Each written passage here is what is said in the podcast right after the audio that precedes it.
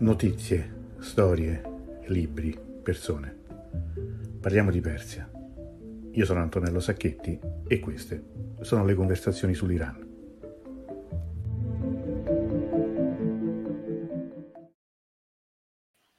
Buonasera, buonasera a tutti, bentornati. Venerdì 28 ottobre 2022 riprendiamo, anzi continuiamo un discorso iniziato oramai settimane fa e questa sera cercheremo di farlo facendo vedere degli esempi, usando anche magari, come dire, un tono probabilmente un po' meno concitato e mh, mm, un po' più mh, mm, sereno, eh, consentito anche, come dire, oramai da una certa pratica, mettiamolo così, cioè l'abitudine un po' a gestire una situazione che oramai direi che si sta cristallizzando o si è cristallizzata, non non per quanto riguarda la situazione in Iran, dico per quanto riguarda il dibattito intorno a quello che sta accadendo in Iran e anche al di fuori dell'Iran, ma adesso lo vedremo con calma. Allora, intanto buonasera agli amici che, che stanno salutando, Marco Giuseppe, Cristina di Passion Food Experience, bentornata, Luigi, Alessandra, Francesco, eh, Giuliana.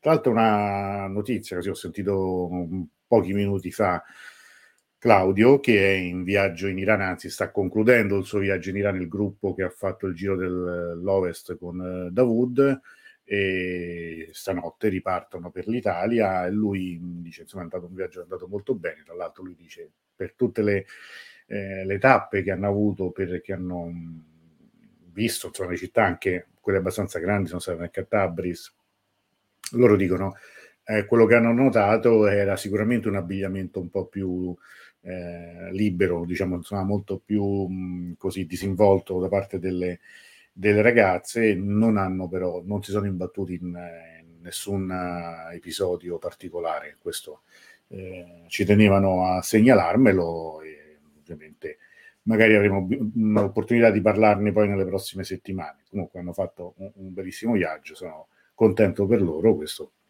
Ovviamente non, non, è per eh, sminuire o dire che non, non, sta succedendo niente, diciamo subito, intanto oramai non si può dire niente senza che ci sia un retropensiero piuttosto peloso, che diciamo così, però ci tenevano, hanno provato l'altra sera a collegarsi in diretta mentre eravamo eh, in collegamento anche con Saman, però eh, la connessione, come sapete, è volutamente rallentata in questo periodo e quindi non ci siamo riusciti.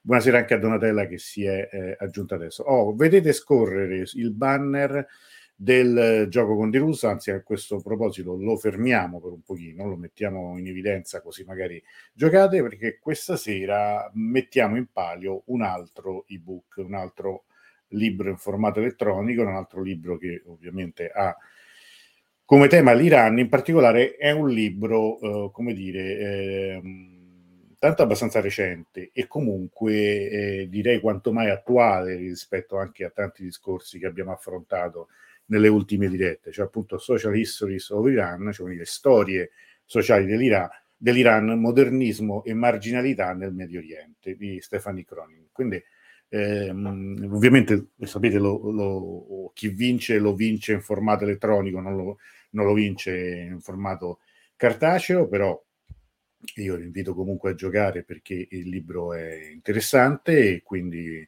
credo possa essere una lettura eh, sicuramente impegnativa perché ovviamente non, non, sono come dire romanzi che si leggono la sera magari eh, sdraiati a letto, sono libri di studio, libri di approfondimento, però è quello che, che noi cerchiamo di fare qui, quello, insomma, cerchiamo di dare una profondità a un tipo di informazione che troppo spesso invece è molto molto superficiale, diciamo così. Allora, prima di cominciare questo discorso, questa chiacchierata, poi chiacchierata che faremo voi e me, cioè nel senso che non ci sono ospiti in questa, in questa diretta, mm, ci sono soltanto io, ma ho raccolto delle, eh, dei documenti, del materiale questi ultimi giorni io ricordo eh, comunque l'appuntamento di domenica sera, che è un appuntamento riservato agli abbonati. Rinnovo quindi l'invito ad abbonarsi al canale YouTube, quindi basta andare sul canale YouTube e cliccare abbonati, costa 4,99 euro al mese e gli abbonati avranno come sempre, un doppio regalo, quindi avranno diciamo da leggere e da guardare, non dico solo questo, no? non dico che cosa, e l'appuntamento con loro è domenica sera alle ore 21. Mm, eh, sapete, in genere abbiamo una possibilità anche di parlare un po' più serenamente, siamo, siamo meno persone, non, è, non, va in chiaro su tutto e, e comunque fate sempre tempo ad abbonarvi. Io, è un invito che faccio perché lo devo ripetere perché proprio non avendo né padroni né, né sponsor, anche perché pure quelli anche lì sono tante persone che parlano, ma poi quando si tratta di passare dal, da, dalle buone intenzioni al, ai fatti spariscono, vabbè, ma eh, oramai ci abbiamo fatto l'abitudine. Poi ricordo sempre, state intervenendo anche nel crowdfunding, grazie, perché anche questi ultimissimi giorni ci sono state eh, delle adesioni che hanno fatto molto piacere e ovviamente trovate tutto ne, nel link che adesso rimetto, perché comunque anche quello è un modo per sostenerci e si ottengono delle cose in cambio. Tanto io ricordo che eh, questa fase di preparazione ci porterà poi a una due giorni di approfondimento eh, nel così il, il, 12 e il 13 dicembre saranno due, eh, due, due giorni di, di non, non, non, completi ovviamente, ma comunque di formazione online, e parleremo in particolare del nazionalismo iraniano e della componente culturale e politica data dall'Islam sciita. Qui vedete le, i link, che è sempre quello, è sempre su produzioni dal basso, si va dai 10 euro con cui si ha un, uno sfondo a salire, si ottengono anche, si anche un mio ebook a scelta, poi se non vi piace ne mando un altro, qualcuno ha mandati anche due. C'è un calendario da stampare in alta definizione con le date del calendario gregoriano e quello persiano e a finire con 100 euro si ottiene tutto questo più i due giorni di formazione. Quindi diciamo, come, come sempre l'intenzione e la buona volontà c'è e credo che insomma faccia anche piacere alle persone che hanno aderito, che stanno aderendo, quindi vi aspetto, c'è ancora tempo fino ancora per un altro mese. E giocate stasera con Dirus, mettete l'hashtag così vediamo a fine trasmissione chi vince il libro che ho fatto vedere poco fa, lo rifaccio vedere adesso perché qualcuno si è collegato adesso. Ed è un libro che sicuramente serve anche per approfondire molte delle cose che diremo questa sera. Allora, eh, direi che dal, dall'ultima diretta che abbiamo fatto, purtroppo, dico purtroppo, perché insomma, eh, forse siamo rimasti in pochi a dire purtroppo di quando succedono delle cose così terribili, l'Iran è stato scosso mh, dopo sei settimane di proteste, di repressioni, di morti, di, dopo la morte di Masamini, e dopo mh, le manifestazioni molto, mh, come dire, molto diffuse, frammentate nel paese, che hanno portato ahimè ad altre vittime, ad arresti e eh, a molte, moltissime polemiche, beh, eh, c'è stata un'altra cosa molto, molto brutta, cioè c'è stato l'attentato, l'attentato a, alla moschea, al mausoleo di Shah Cherag, cioè appunto al, alla, a un posto che credo che molti di voi conoscano. Io personalmente ci sono stato diverse volte e ho portato lì turisti diverse volte. Tra l'altro lo faccio vedere per chi non, non lo conoscesse, è nel cuore di Shiraz, in genere si visita di sera proprio perché il nome stesso del, del, del, del, del mausoleo, che se non sbaglio è, è, dedicato a un fratello dell'ottavo imam degli sciiti, è un, un, significa il signore de, delle luci, diciamo dei de, de lampadari, adesso non, non, so come tradurlo, ed è ovviamente un posto molto molto suggestivo da visitare, da visitare eh, di notte. E l'altra sera c'è stato un attentato terroristico eh, in cui sono morte 15 persone. Ora, è un fatto tragico, un fatto terribile, credo che sia sempre da condannare un, un, un, dire, un avvenimento di questo tipo um, indipendentemente da chi sia l'autore, indipendentemente da chi siano, da quali siano le vittime, o di quante sie, siano, o in, di quale nazionalità siano, di quale confessione siano e in quale paese si trovino. Quello che mi aspettavo, cioè che mi sarei aspettato anche da parte, come dire, del, della comunità degli iraniani, anche in Italia, degli iraniani della cosiddetta diaspora, e sarebbe stato come dire, un sentire comune di, di, solidarietà, soprattutto nei confronti delle vittime, perché comunque 15 persone hanno perso la vita, 15 persone innocenti che erano a pregare in moschea, e come dire, anche un, un, moto di condanna internazionale, visto che comunque eh, in genere in queste occasioni si verifica sempre. Beh, non è andata così. E questo è una cosa su cui dovremmo riflettere, cioè eh, è andato che chi come me ha condannato o ha dato semplicemente la notizia da subito è stata aggredita mh, soprattutto da, dai iraniani diciamo della diaspora che hanno subito dato un'interpretazione, come dire, di false flag all'accaduto, cioè da subito, dopo dieci minuti, hanno cominciato a dire che l'attentato era organizzato dal, dal stesso Stato iraniano e chi dava la, eh, come dire, questa notizia automaticamente era in qualche modo eh, complice o portavoce degli interessi del governo iraniano. L'attentato è stato rivendicato, in questo rispondo anche qui alla domanda di Marco Giuseppe che chiede ma chi è stato a farlo l'attentato perché nessuno ne ha parlato molto e nessuno l'ha condannato. No, è stato condannato, adesso ci arriviamo. Il, il, l'attentato è stato rivendicato dall'ISIS, che nel suo sito, quello, diciamo, la sua agenzia, quella il sito internet che in genere è riferito, denominato come sua agenzia, ha rivendicato l'attentato poco dopo. Um, secondo il governo il, iraniano, il, um, l'attentatore, alla fine, prima inizialmente erano tre, poi due, poi si dice che sia soltanto uno, sarebbe del Bahrain e, e si sarebbe infiltrato nel paese, sarebbe stato uh, prima mh, ferito, arrestato e poi sarebbe morto. Mh, come spesso accade in queste situazioni, non è, non è stata ovviamente una dinamica chiara. Uh, resta il fatto, io qui ho pensato molto se mettere o no delle immagini, ma sono le immagini della sicurezza, cioè che vedo, che, eh, in cui si vedono le immagini del, di quello che accade quando, quando l'attentatore entra.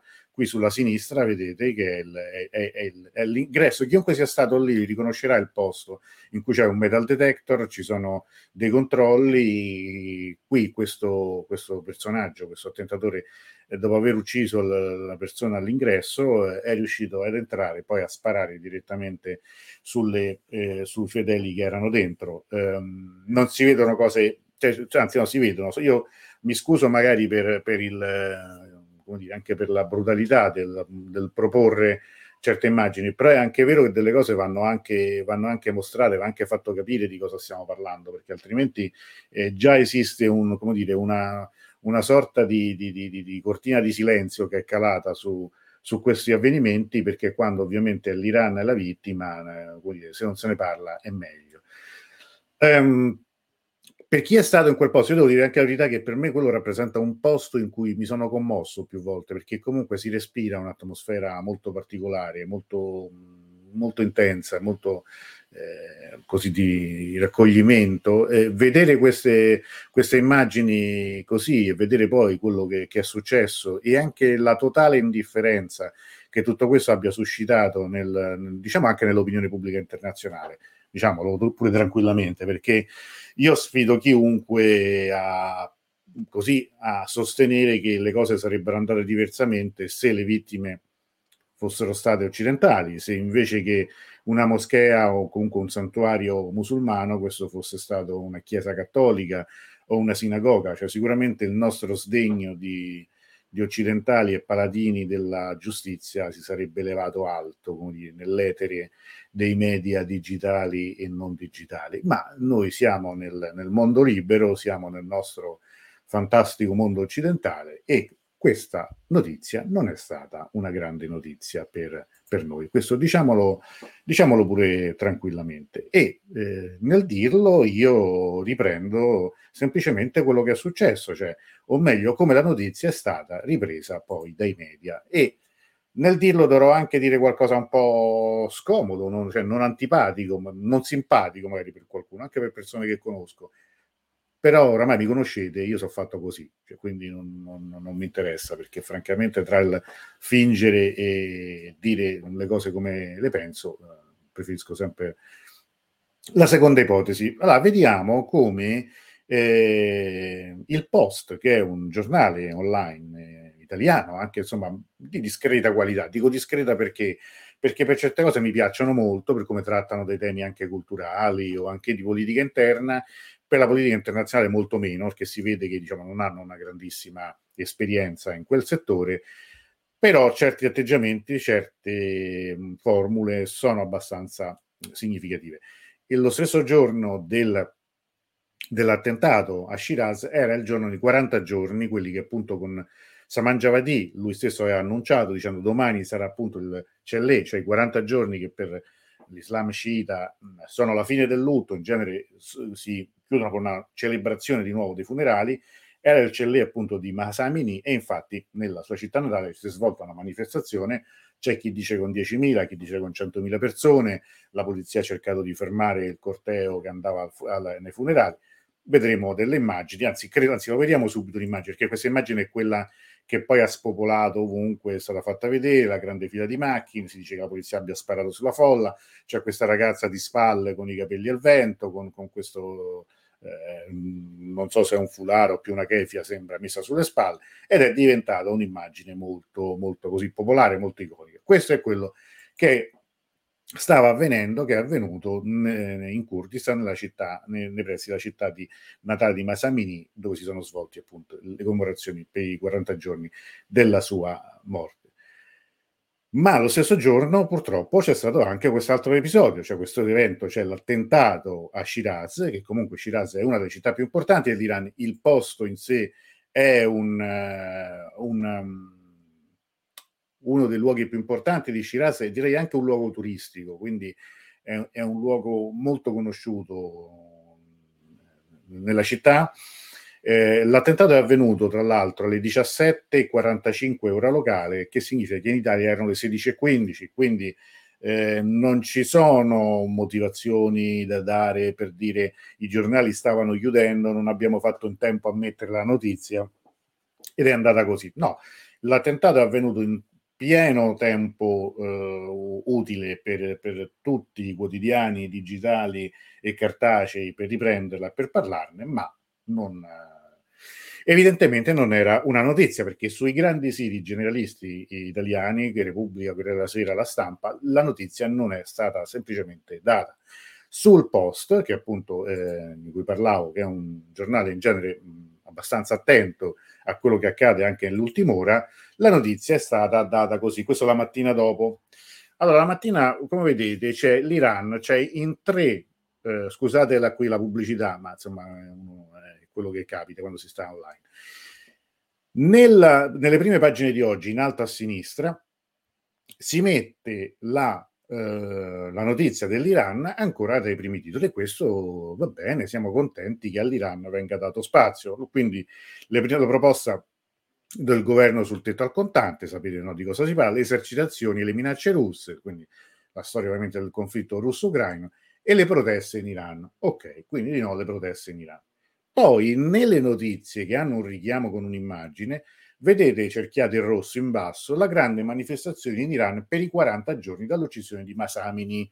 Almeno 10.000 persone sono andate al cimitero dove è seppellita la donna iraniana e ci sono stati scontri tra manifestanti e polizia. E questa è una notizia che si apre e dentro c'è, una, c'è ovviamente una, una, cronaca fatta, ripresa, immagino, da altri siti, da altre fonti di informazione, perché chiaramente nessun giornalista del Post era lì, come nessun giornalista occidentale in questo momento in Iran, e hanno fatto, costruito questa notizia.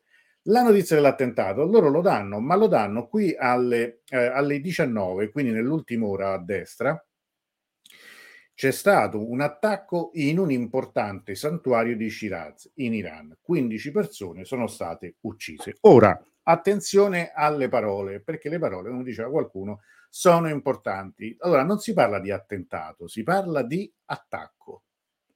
Mm? Quindi l'attacco è sicuramente una formula più neutra di attentato terroristico. È un attacco in un importante santuario di Shiraz in Iran. 15 persone sono state uccise. Io non eh, ho commentato sui social già insomma abbondantemente e per questo mi sono preso poi pure parecchi insulti. Io lo trovo, se mi permettete, un trionfo di ipocrisia questo, questo tipo di titolo, perché non si dice un attentato terroristico a Shiraz, 15 persone sono state uccise, ma è stato un attacco un impor- in un importante santuario di Shiraz. La notizia finisce lì. Per i media, per la maggior parte dei media italiani, la notizia è finita lì, non è stata ripresa. è stata ripresa, io vi faccio vedere, qui entriamo un po' nel, nel, nello specifico, il, il, il, titolo del manifesto, anzi la prima pagina del manifesto, che è un giornale che poi per molti versi ha anche, come dire, degli spunti, mh, degli spunti interessanti, comunque insomma ha delle, ha delle, mh, de, de, de, delle eh, come posso dire, a volte anche dei titoli molto, molto interessanti, sceglie di aprire sull'Iran mettendo l'immagine della ragazza ai funerali di Masamini all'interno del, della cosa. Adesso ci arriviamo, scusate perché l'avevo preso ma mi è poi sfuggito, ahimè, l'articolo che vi volevo far leggere, ma adesso lo riacchiappo perché non mi sfugge. Eh, sapete, quando si lavora così ogni tanto... Eh, eccolo qui, vorrei averlo qui a portata di mano. Allora, qui mi tocca essere pure un pochino antipatico perché poi eh, le cose purtroppo vanno pure, vanno pure dette un po' fuori, insomma, senza stare un po' troppo a, come dire, a farsi troppi problemi se uno vuole eh, così essere, essere eh, essere, essere netto, cioè non, non, non fare, non, non fare eh, non mi viene, scusate la, la, la cosa, la eh, ipocrita e, e, e, continuare a giocare un pochino con, con le parole e con le persone. Allora, questo qua, scusatemi, mi sono un attimo perso perché avevo salvato questa, uh, questa cosa, ma poi me la sono un po' andata a complicare da sola. Allora, qui c'è un articolo di, di Farianza è una persona che tutti conoscete, e insomma anche una persona amica, io lo conosco da tanti anni. 40 giorni dell'omicidio di Masà, migliaia in marcia al cimitero. Strage terrorista tra i fedeli in preghiera a Shiraz, meno male, qui 15 vittime. Il regime, il regime iraniano ne approfitta per accusare i manifestanti. Mm. E questo è vero, l'attacco. Ieri sera, pri, poco prima delle 19.30 italiane, anche qui l'orario veramente eh, eh, non è esattamente questo, tre terroristi hanno aperto il fuoco sui fedeli in preghiera sul mausoleo di Shasheragh Shiraz. 15 morti, due le persone arrestate. Questo episodio terroristico potrebbe servire alle autorità di Teheran a rafforzare la tesi diffusa sui media di Stato, secondo cui le proteste di queste sei settimane innescate dall'uccisione di Masamini sarebbero istigate da potenze straniere. Ayatollah e Pasdaran potrebbero quindi manipolare la strage di Shiraz per reprimere ulteriormente il dissenso e compattare l'opinione pubblica di fronte a una minaccia esterna. Ok. Allora, questa è un'ipotesi, eh, per carità, io cioè, è un'opinione, anche tutte le opinioni possono essere legittime. Eh, non, non, non, dico che sia sbagliata e non dico che non ci siano stati tentativi in questo, perché effettivamente ci sono stati dei commenti e delle prese di posizione anche sui media da parte di eh, ovviamente delle autorità iraniane, soprattutto da, dalle forze militari e anche da, eh, da, da singole persone che come agiscono mh, quelli che contestano la Repubblica Islamica, anche quelli che la sostengono sono capaci di, di, di così, insomma, di, di, impegnarsi in una campagna ehm, digitale, mediatica, anche molto, sa essere anche molto aggressiva. Questa, vi faccio vedere una cosa che secondo me è molto brutta, che è appunto un manifesto, dice Ciacerag, ovviamente che sanguina e vedete che la treccia che diventa un mitra e che quindi a significare, come dire, avete eh, contestato, sono sei settimane che contestate in nome della libertà dei capelli, alla fine questa, questa, questa um, slogan, questa parola d'ordine è diventata un fucile ed è diventata insomma una, una fonte di, di, morte. Ovviamente questo è un, come dire, è una, è una, è una cosa insomma abbastanza pesante e che io mi sento assolutamente di non condividere affatto, ma mh, onestamente chiunque eh, pure eh, affronti questo tema, questa situazione con, con un pochino di, di, obiettività e con di freddezza, capisce che siamo di fronte a una strumentalizzazione. Però, però, io quello che dico è, ma nemmeno di fronte a 15 morti, 19 feriti, 15 morti, morti tra cui dei bambini, in un modo comunque, che comunque è stato terribile come un atto terroristico, ci si può fermare un attimo e dire è una cosa orribile? cioè non era ne- ancora arrivata la notizia dell'attentato che già qualcuno diceva se lo sono fatti da soli arrivando anche a dire delle cose che onestamente uno dovrebbe anche pensarci prima di parlare cioè a dire avevano messo già i manifesti eh, online in cui dicevano dell'accaduto prima ancora che avvenisse, quindi sono sbagliati. Sa, io, capi- io ragazzi, io capisco insomma che uno a volte quando qualcuno crede di essere intelligente crede che tutti gli altri siano tutti imbecilli, però insomma nemmeno i servizi segreti italiani sono riusciti a me a fare una cavolata del genere. Cioè, voglio dire semplicemente che queste persone hanno calcolato il, il, l'orario di pubblicazione in base al loro fuso orario e non a quello iraniano. Quindi questa è un'altra bufala che è girata parecchie ore sui social e in cui, alla quale chiunque si sia mh, abbia cercato come dire, di controbattere, ma guarda che non è così, è stato tacciato ovviamente di essere un altro fiancheggiatore della Repubblica Islamica e va bene, e siamo, e siamo, alle solite, siamo alle solite storie, siamo alle solite Calimero, diceva, eh, diceva un vecchio personaggio. Tanto io soltanto brevemente volevo farvi vedere ecco, quello che, che poi è stato l'attentato, perché altrimenti qui parliamo veramente del sesso degli angeli, cioè nel senso che eh, continuiamo a, a, voler dare una nostra racconto di tutto e poi appunto arriva Iran, Iran International che abbiamo visto, anche abbiamo, abbiamo detto che comunque ricordiamoci che è una televisione che ha sede a Londra pagata con fondi sauditi.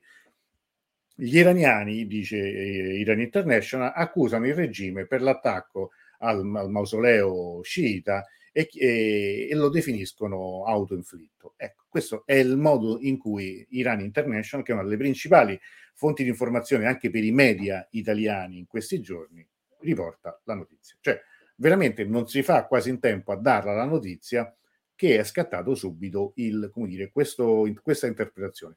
Ora io eh, non sono così ingenuo e, come dire, ahimè, ho pure gli anni per ricordare molte storie eh, con cui non abbiamo fatto ancora i conti. Noi dopo 53 anni, ancora Piazza Fontana, partita come strage anarchica, poi strage di Stato, eh, sfido chiunque a dare un'interpretazione che sia chiara di quello che è accaduto, anche perché quando poi si parla di Stato, nessuno Stato parli mai di, come dire, di un'entità monolitica, non valeva per l'Italia degli anni del 69 e degli anni 70, non vale per l'Iran di oggi, ma oltretutto anche tutto questo va fatto sempre con un minimo, come dire, di analisi, non dico di prove, perché non è, non è, che uno si mette a fare l'investigatore dal divano di casa, però anche un'analisi storico-politica deve essere anche un pochino un po' più um, profonda e anche un po' meno frettolosa. Io ricordo che comunque l'Iran ha una storia di attentati subiti. Eh, l'ultimo clamoroso, forse quello più clamoroso, è stato nel 2017, quando lo stesso giorno vennero colpiti il Parlamento e il mausoleo di Khomeini e morirono, se non sbaglio, 17 persone ora, eh, voglio dire, le ipotesi possono fare di tutti i tipi, ma poi venne colpito anche una sfilata dei Pasdaran nel giorno, se non sbaglio, nel 2018, il giorno della ricorrenza dell'inizio della guerra con l'Iraq, il 22 settembre. Voglio dire, non è una cosa così, eh, ahimè, insolita per l'Iran. Ed è vero pure che dalle frontiere, eh, de, de, sia con il Pakistan sia con l'Iraq, è successo che ci siano state delle infiltrazioni di questo tipo ed è vero anche che la situazione, che è sicuramente una situazione di crisi, lo ripetiamo da sei settimane, lo stesso governo iraniano ammette che sia una situazione di crisi, una situazione di crisi determina anche uno spostamento di forze dell'ordine, quindi comunque un'allerta continua e quindi una distrazione anche di forze a difesa di quelli che sono obiettivi sensibili normalmente. Qui non c'è nulla così di campato in aria né di assurda come ipotesi nel fatto che l'Iran possa essere stato colpito da, da un attentato.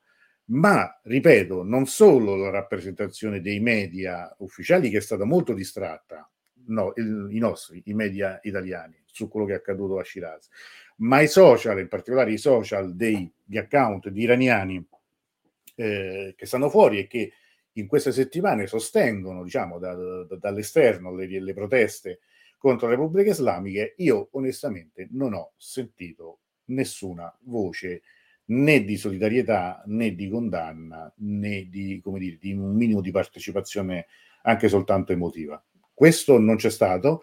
Uh, quello che ho visto io, guardate, io insomma, non, non, non so nemmeno se è il caso che sia, ve lo faccia vedere, ma eh, per aver eh, riportato questa notizia mi sono preso degli insulti su Instagram, eh, anche abbastanza pesanti, e qui però scatta un altro tema che vi volevo far vedere, cioè molto spesso questi account, queste persone che si nascondono dietro un account, che insultano, prendono a parolacce, minacciano, eccetera, eccetera. Tra l'altro ci sono anche de- de- delle cose che non sto a raccontare perché alcune oramai abbiamo quasi superato la, so- la storia del, dire, del, del, serio e diventano soltanto veramente ridicole, cioè nel senso che oggi qualcuno mi ha detto che, che, che, siccome adesso stati, gli, gli Atolà stanno per sloggiare, i miei amici agli Atolà stanno per sloggiare, finiscono le cose dei viaggi pagati, magari, degli alberghi pagati e quindi mi scrivono che la bacchia è finita. Io ho risposto,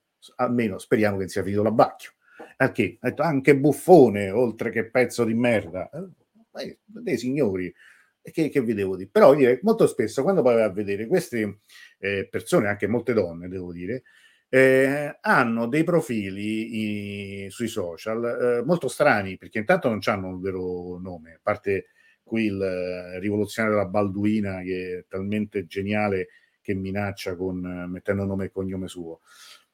Ma eh, molti di questi sono uh, account fake, cioè sono generati chiaramente da dei bot per cui ogni persona ne gestisce una decina e servono a fare quella famosa massa critica, quel famoso volume che serve per muovere, diciamo, a livello digitale un, una certa campagna. Allora, questo, dice, questo lo dici te, eh, vabbè, questo lo dico io, ma siccome io sono poi un rompiscatole, sono uno che le cose le va a cercare e quindi va a vedere pure come funzionano le cose e, mh, mm, come dire, non, non, non ci sto poi a, a, dire semplicemente questo è quello che penso io, cerco un po' di numeri. Allora, questo vi faccio vedere un, dei tweet, anzi, come dicono un thread, cioè un, una serie di tweet che sono interessanti, fatti da un signore che è un professore all'Università uh, del Qatar, eh, se non credo sia inglese o americano, lui non lo so, ma che ha fatto questo libro che lo si chiama Marco Owen Jones, e appunto eh, Digital Authoritarianism in Middle East, Deception, Disinformation e Social Media. Quindi insomma è un lavoro fatto su basi, su, con criteri scientifici, non è che va su internet, va su Twitter e si mette a, dire, a sparare un po' dei numeri. E lui fa uno studio che io reputo, c'è uno studio, fa questa cosa che è interessante. Allora lui parte, e qui ve lo faccio vedere con calma, poi invito tutti ad andarla a cercare, perché comunque il bello di queste cose è che comunque si possono cercare, no? verificare. E lui dice, guardate che il famoso, i famosi tweet su Masamini con l'hashtag Masamini sono 66 milioni con, con eh, l'hashtag scritto a caratteri latini, con i caratteri, diciamo, come, come scrivono i persiani, cioè i caratteri arabi, sono addirittura 350 milioni. Allora, questi sono dei numeri che sono senza precedenti per, per hashtag eh, dire, riservati all'Iran e sono comunque eccezionali in assoluto. Lui fa un esempio, la famosa campagna di Black Lives Matter fu di 63 milioni, ricorderete la campagna no? dopo eh, quel caso ovviamente di, di l'uccisione di, da parte di un poliziotto di un afroamericano che scatenò una campagna a livello internazionale. E qui andiamo avanti perché poi insomma le cose vanno, vanno studiate. E lui dice, lui ha analizzato 623.777 tweet da 84.199 account in, in 24 ore.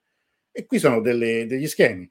C'è il 23,7% di questi account, quindi in pratica uno su quattro, sono stati creati tra settembre e ottobre 2022. In effetti il 15% di tutti gli account sono stati creati, sono stati creati in 10 giorni consecutivi nel periodo del settembre del 2022. Proseguiamo. Come potete vedere sotto, se noi facciamo, zoomiamo su settembre-ottobre, noi vediamo che eh, il, ha un picco no, questo, questo, incremento della creazione di, eh, degli account il 23 settembre e poi lentamente scende nei giorni successivi. O- ovviamente l'incremento comincia dopo la morte di Masamini e uno si aspetterebbe che il, che il numero dovrebbe, eh, dovrebbe, crescere a mano a mano che, che, che, la gente, che nuove persone seguono le proteste su Twitter, che, che non l'avevano fatto prima. Anche se questi sembrano numeri già insomma enormi. L'aspetto più stridente è il ruolo e, e come funzionano questi account. Nel grafico sotto si vede come un account, come gli account creati tra settembre e ottobre ehm, sommano un, un, una, dire, una, crescita enorme di tweet su questo hashtag qua. In effetti il 32% di tutti i tweet, nell'esempio, sono prodotti dagli account creati tra settembre e ottobre. Il resto, il 68%, sono prodotti da account creati dal 2006, quindi da quando c'è Twitter. Più specificamente, il 21% di tutti i tweet sono creati da account creati nel periodo di 10 giorni. Ci sono dei 10 giorni, quando i 10 giorni che sconvolsero Twitter, in cui si crea una massa critica su, su Twitter, in questo hashtag, e che diventa un, una forza predominante per il, condurre il dibattito online. Eh, e qui prosegue con altri dati. Eh, non ne vorrei leggere tutti, ma ovviamente eh, arrivo un attimo alla conclusione. Allora, ad ogni modo, i dati sono, molto, sono abbastanza interessanti e dicono perché il popolo si è chiesto cosa succede su Twitter e, e lui giustamente ha cercato di dare questa spiegazione. Non va nel, specifico, ma eh, comunque dà dei dati e qui vede che in termini di, di, di, linguaggio, il 48% in persiano, il 37% in inglese, il 3% in francese, 2 in tedesco e 1 in arabo. Allora, eh, il, il, tutto questo ci dice che, che la, la, le persone non sono corse su, su Twitter in, eh, o, o, per le proteste o perché, eh, o, o perché come dire, erano già su, su Twitter, è che oggettivamente c'è stato un lavoro di creazione di, queste, di, questo, di, questo, di questa massa critica che è avvenuto nel giro di dieci giorni. Ora, questa è una cosa che noi avevamo già visto nella scorsa puntata quando io ho fatto vedere quell'articolo che aveva fatto CNN, quindi non è, non è che lo dico io, non è che lo dice il governo di Teheran ma che comunque c'è stata un'esplosione di questo, di questo tema che è diventato di tendenza grazie a un uso massivo appunto dei social. E un uso massivo una, eh, come dire, un, un, su un tema che sicuramente è importante, ma che normalmente non ha mai, non ha mai attirato una eh, massa di questo tipo, di questa, di questa forza. Per aver scritto questo, questo signore si è beccato, io l'avevo salvato ma ero convinto di averlo messo ma non l'ho caricato, subito una minaccia di morte, nel senso che qualcuno gli ha scritto per tua fortuna non sei in Iran, quando finirai, eh, quando ti troveremo, eh, farai una brutta fine. Ah, questo a parte che non c'entra niente con il governo iraniano, ma semplicemente ha fatto un lavoro scientifico ed è qualcosa che non è poi così campato in aria e che deve suonare strano, perché qui ci sono insomma dei dati che ci dovrebbero far pensare. Allora, io riprendo un articolo molto, secondo me, interessante che è stato fatto eh, da Luciana Borsatti pochi giorni fa, era, era anche prima, se non sbaglio, del, del, del, dell'attentato, adesso non, non, non vogliatemene se, se, non me lo ricordo esattamente, ma c'è un passaggio in particolare, adesso qui lo sto mettendo come commento, quindi è professionereporter.eu, ma lo trovate, lo sto mettendo qui nei, nei commenti, cercatelo perché lo, cliccando su questo link accedete liberamente. C'è un passaggio che mi ha colpito, cioè lei dice appunto sì, qual è il compito dei giornalisti? Cioè il compito dei giornalisti è quello di fare l'attivista digitale, sì, tu lo puoi fare, però lo devi dire, lo devi dichiarare, no? Cioè, nel senso, tu dici io eh, lo, come dire, lo, lo, lo, lo dico, lo annuncio, mi manifesto come attivista e quindi farò propaganda per una causa che io ritengo giusta. Benissimo, va bene. Però un giornalista dovrebbe pure approfondire dei fatti, dovrebbe pure documentarsi, dovrebbe pure un, in, da un punto di vista giornalistico, l'attentato di Shiraz è una notizia o no? Caspita se non è una notizia. Se, se, sei, se stai seguendo l'Iran, non apri con quella notizia? Non lo capisco. Io penso che se fossi stato eh, anche all'inizio di quando cominciavo a fare questo mestiere, avessi portato, eh, tra l'altro, colgo l'occasione proprio di ricordarlo, al mio eh, maestro, il mio primo direttore Pier, Pier Guido Cavallina, che purtroppo 11 anni fa, proprio come, come ieri, ci lasciava, Se io avessi detto, guarda, ho aperto dal pezzo con questo, mi chiamate, ma che, che hai bevuto? Cioè, che hai fatto? Ti sei impazzito? Cioè, hanno fatto un attentato, non, non, non, parti da, non parti da quella notizia lì, parti dalla manifestazione. Sì, parla pure di quello, ma devi parlare pure di quest'altro. Cioè, cavolo, lì c'è stato un attentato. Evidentemente no. Evidentemente, come diceva di questo non si parla, cioè di questo non bisogna parlare perché? Perché evidentemente c'è una narrazione precostituita in cui questa storia qua stona allora ditemi pure voi, ha senso eh, subito sparare a zero, scusate il gioco pessimo di parole, sul, sul fatto che questo sia stato fatto dal, dal governo iraniano, che sia una un false flag?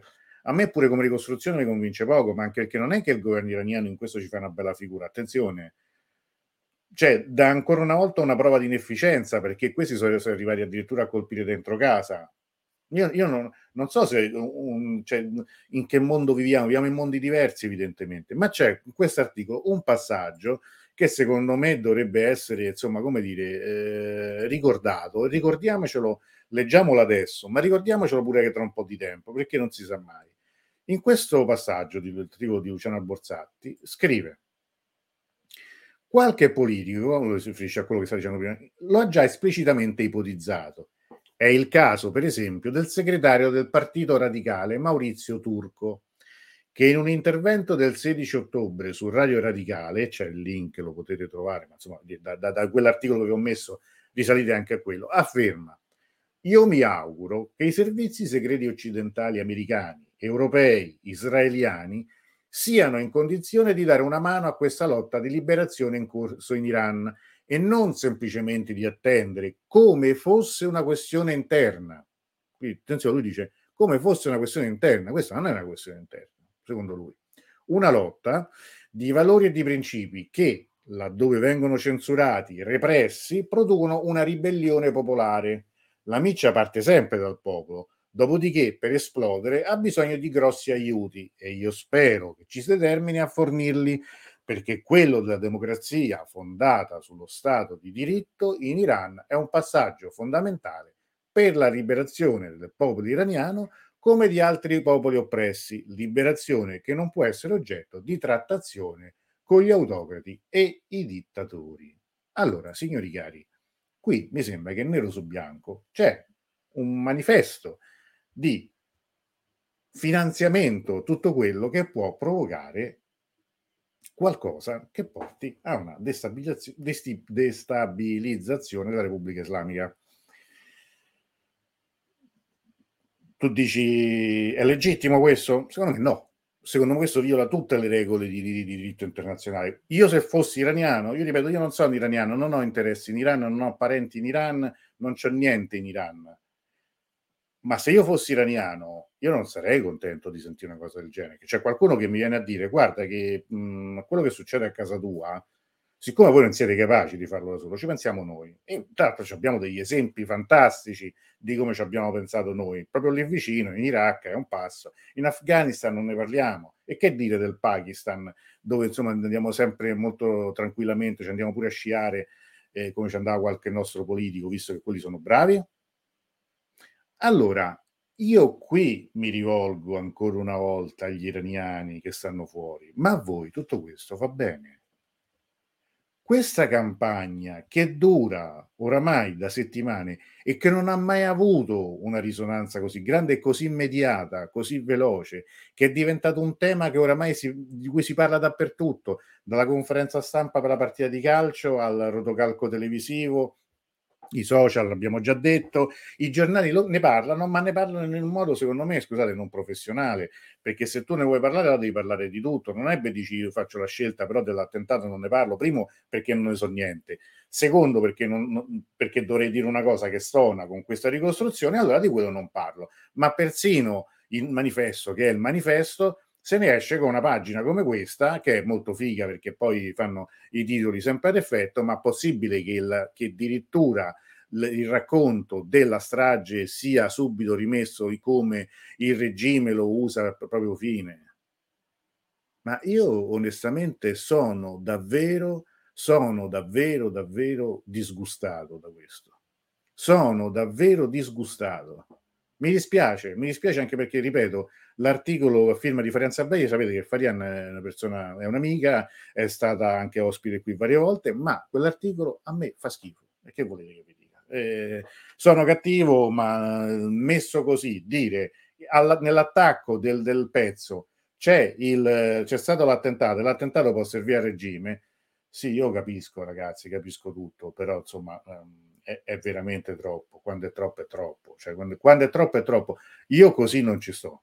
Cioè, così non ci sto. Preferisco prendermi tutti gli insulti, le accuse di, eh, di essere pagato dalla Repubblica Islamica, magari direi io, chi, chi vede mai in euro, qui stiamo a fare il crowdfunding, per, vabbè, ma averci la coscienza di guardarmi ancora dallo specchio. Ma io, io non ho parole, non ho parole di quello che, di quello che del, del fondo che oramai abbiamo toccato in questa situazione. E scusate, allora qui ritorno e divento ancora più cattivo perché poi faccio vedere quello che so che dà fastidio, perché dà fastidio, ma la verità. Allora c'è quell'account che io ho segnato eh, nella scorsa trasmissione che segue che fa un monitoraggio costante di tutte le manifestazioni che sono rintracciabili, tracciabili in Iran in questo periodo. E questo è il grafico, signori. Poi piaccia o non piaccia, cioè c'è stato un boom, appunto, l'altro ieri, il giorno dei 40 giorni dei funerali, diciamo, dei 40 giorni della morte di Masamini, ma questo, eh, cioè il numero di manifestanti ha toccato la cifra record quel giorno, cioè l'altro ieri, di 7.541. 7.541 su un paese di 85 milioni di abitanti.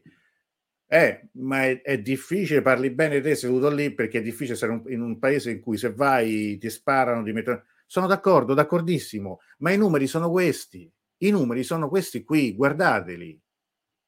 Questo, questo tizio che fa un lavoro e, e, e, lo segue giorno per giorno, sono questi, cioè, i, i, le manifestazioni, molti di questi in alcuni giorni, sono altrimenti seguite da eh, i, fa, i, famosi slogan urlati eh, dai balconi, da, diciamo i balconi non ci sono in genere in Iran, dai terrazzi, dalle finestre, la, no, la sera, in genere alle 21. Io li ho sentiti, cioè, una persona che abita anche nel centro di, di Teheran, che non conoscete, quindi non, non fate supposizioni perché non conoscete chi sia.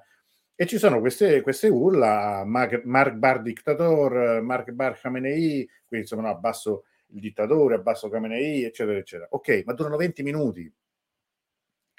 Durano 20 minuti chiaramente, pure perché uno ha pure paura che vengano scoperti, che vengano individuati, tutto quello che volete. C'è la protesta e dura da sei settimane e probabilmente a parte la rivoluzione, a parte i momenti dell'onda verde, una protesta così a lungo non c'è mai stata, va benissimo, diciamolo, però non diciamo che c'è la rivoluzione, perché questa non è una rivoluzione, non lo è ancora, potrà essere forse una rivoluzione di carattere culturale, se da tutto questo alla fine ci sarà uno sforzo e un passaggio necessariamente politico in cui questo si trasforma, si traduce in qualche azione. E l'azione in politica avviene sempre con un compromesso, con una mediazione, altrimenti si ricorre alle armi ma siccome non credo che, questa, che qui ci siano le forze per fare uno scontro diretto, vuol dire che evidentemente c'è qualcuno che conta sull'intervento esterno. Oltre a questo, io ho visto anche dei altri video che sinceramente posso dire a me fanno un po' schifo. Quelli, I video di questi buttano le molotov dentro dei palazzi, cioè dove casa per casa di tutti gli oppressori. Ora va a capire mo casa quello di quello chi era il video che mettono. Ricordo sempre che dentro ci sono quelle famiglie, magari. Quindi, insomma, se dovesse essere una lotta a liberazione, si spera che magari possa essere un pochetto più, come dire, discriminante, un, po', un pochetto più lucida nella sua azione. O l'altra cosa che viene fatta passare come, come liberatoria e come rivoluzionaria, quella dei ragazzi che quando passa un mullah gli danno una botta e gli fanno cascare il turbante. A Roma si dice in un altro modo che me coglioni. Cioè, ma è una cosa anche quella, come dire, che valga la pena di essere diffusa così cioè, eh, Yakund, come, come, li chiamano in Iran, sono sempre stati un po' disprezzati. Il vero dato politico, e qui io mh, eh, sono costretto anche a dire un'altra, un'altra come dire, cosa amara, è che a me piacerebbe parlare di tutto questo in chiave politica e scientifica, cioè di dire in questo, in questo quadro emergono chiarissimi, chiarissimi, emergono, parliamo, degli elementi. Allora, uno, un malcontento generale. Su questo non ci piove. Eh, per questioni di controllo politico, di politiche sociali, giovanili, per un'economia che non funziona, per un sistema politico che si è chiuso, le elezioni sono state le, due elezioni, le ultime due generali, le meno partecipate di tutte, quindi sono tutti elementi che ci stanno e che si mettono insieme. E c'è malcontento diffuso. C'è un immobilismo della classe politica perché il governo iraniano non ha dato, ripeto, e l'ho detto più di una volta, non capisco chi, chi mi accusa che cosa senta, infatti devono truccare, fare un po' di trucchi su, su quello che ascoltano e registrano. Ho detto che la, la, la classe politica iraniana ne esce malissimo perché non ha dato nessuna risposta. L'unica risposta è stata dire c'è un complotto esterno e premere sull'acceleratore per il, la, la, la, repressione, ma poi basta. Poi basta, cioè la guida ha detto delle cose anche abbastanza prevedibili, molti stanno zitti, c'è un elemento, tutti gli ex presidenti, tutti sono stati zitti, non ce n'è uno che ha detto qualcosa di chiaro su questo, attenzione. Che vuol dire questo? Vuol dire che in realtà si stanno smarcando da questa linea. Cioè il, il potere politico dei religiosi è in chiaro affanno, perché è un, è un potere che probabilmente capisce che non ha un futuro. Non lo ha, non lo avrebbe nemmeno ora se non ci fossero i militari a garantirlo. E qui però entra in gioco un altro soggetto, che sono appunto i militari, che sono i Pasdaran, che sono i Basigi e il conflitto, direi quarantennale, con l'Artesh, cioè con l'esercito, quello regolare, quello che una volta era quello imperiale. Mm? E infatti nell'Artesh ci sono state delle epurazioni nel, nelle ultime settimane. Questo è un argomento. E io vi dico, e qui dico una cosa un po' amara, che mi piacerebbe parlarne con qualcuno, però, caso strano, ultimamente sono sempre tutti impegnati. Io mm, capito, mm, a pensare male si fa peccato, ma spesso si indovina, diceva qualcuno. A parte pochissime persone, ci hanno tutti da fare quando li invito io. E che vi devo dire? io faccio da solo, non è un problema, ma mi colpisce perché mai come in questo periodo in cui evidentemente, come dire, la calunnia è un venticello, eh, cantava, si cantava in quella famosa opera, e poi alla fine, come dire, come qualcuno si è voluto smarcare da me chiedendomi addirittura di rimuovere un vecchio video, perché per carità non sia mai che poi un giorno ritrovino che io sono venuta ospite da te e ho pure venduto le cose mie nel, nel, nella tua trasmissione, però evidentemente, come dire, qualcuno ne avrà pudore, qualcuno avrà difficoltà a partecipare alla diretta come pazienza eh, faremo, faremo a meno di queste persone. Perché quello... Ecco, bravo Francesco, l'esercito regolare non risponde alla guida. Oh, che bello avere un pubblico che, che, che, che è così pronto e, e, fa le domande al, momento giusto. Perché mentre i Pasdaran rispondono alla guida, un po' come le vecchie, eh, come dire, le camicie nere, no? Rispondevano a Mussolini, giuravano fedeltà a Mussolini, non al re, l'esercito regolare non risponde alla guida, quindi è questo il, il, il, punto, cioè sì, la guida è il capo delle forze armate, però attenzione, c'è un, c'è un, ministro della difesa e comunque ha un inquadramento ideologico diverso rispetto a quello dei Basigi.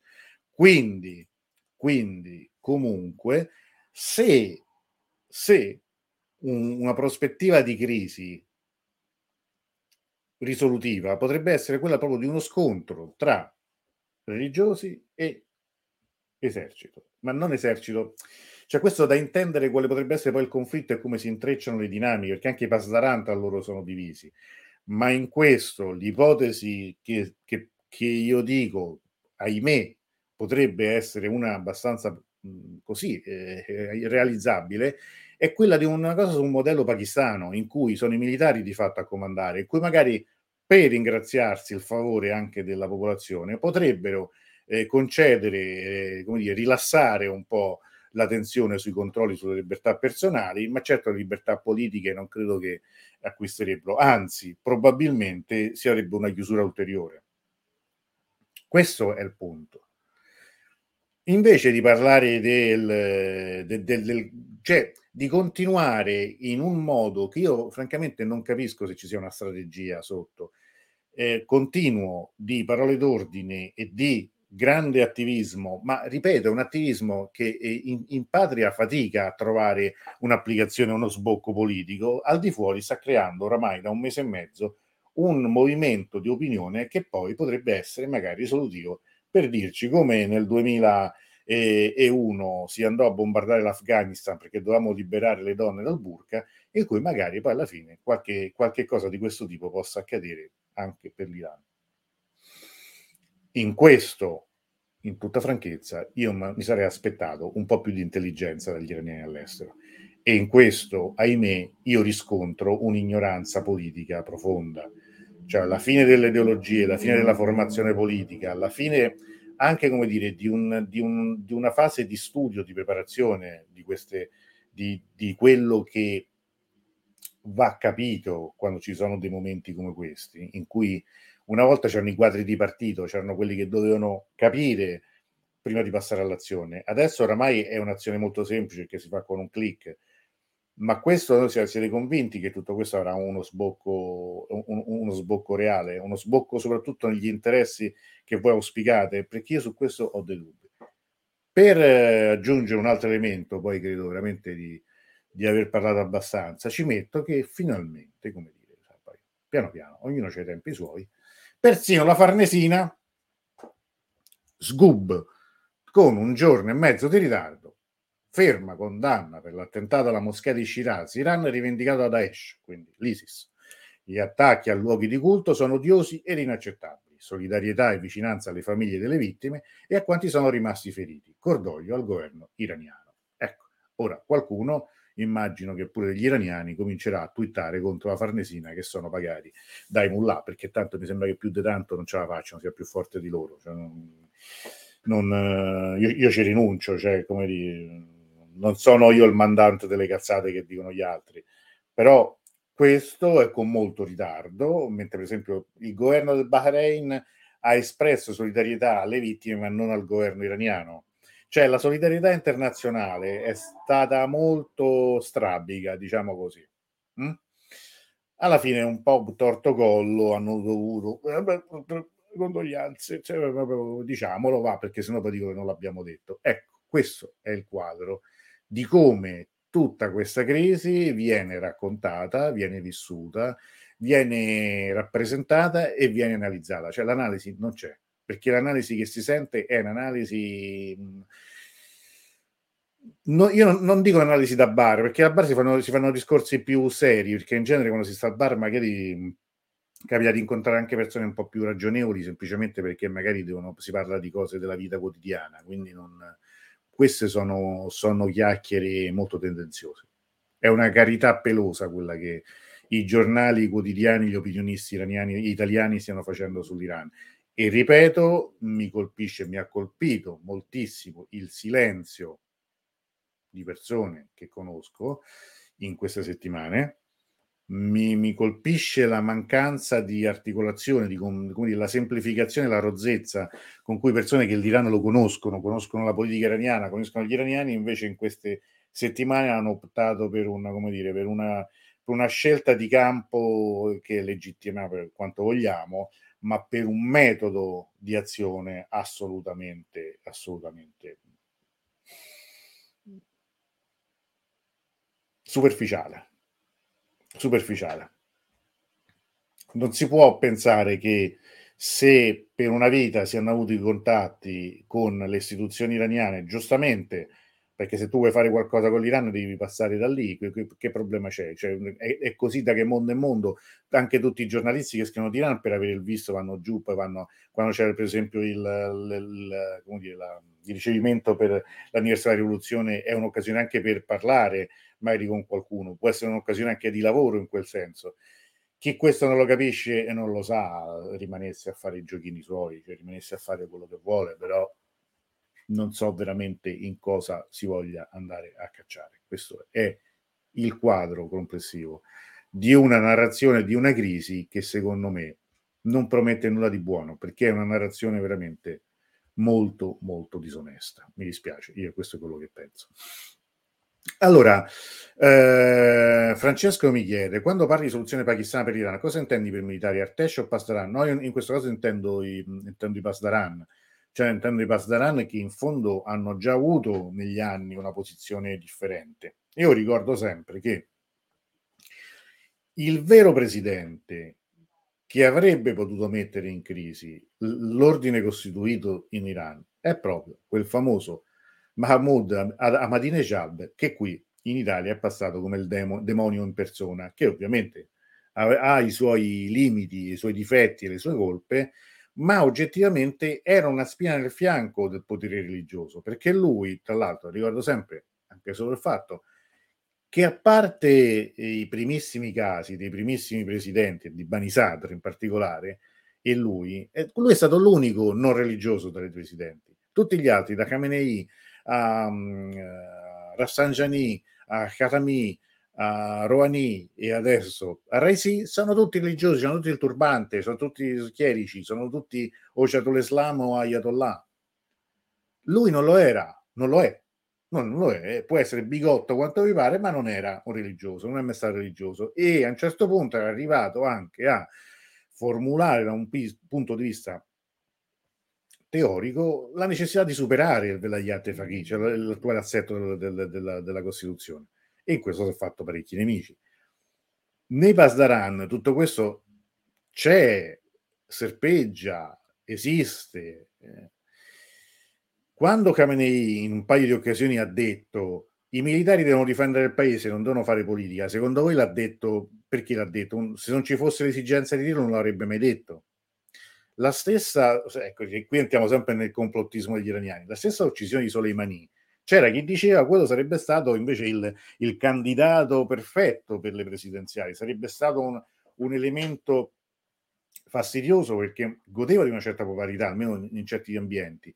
Io questo non lo so, non so se, se effettivamente lui poi avrebbe mai scelto di, di, di, di candidarsi, ma anche soltanto come da vivo, cioè come, come comandante delle forze al Quds, era comunque un, un, un, un personaggio pesante, che, cioè, che, contava. Io ricordo sempre quando a un certo punto l'allora, l'allora ministro degli esteri, ehm, Zarif, arrivò a dimettersi perché quando a un certo punto era, era andato in, Assad era andato in visita a Teheran, aveva incontrato Soleimani, ma non aveva incontrato il ministro degli esteri, Zarif poi li hanno dovuto ricomporre con eh, lo stesso, eh, lo stesso Soleimani che eh, ha fatto un pubblico elogio di Zarif, eccetera, eccetera, ma era, era stato un incidente, eh, era stata una cosa pesante.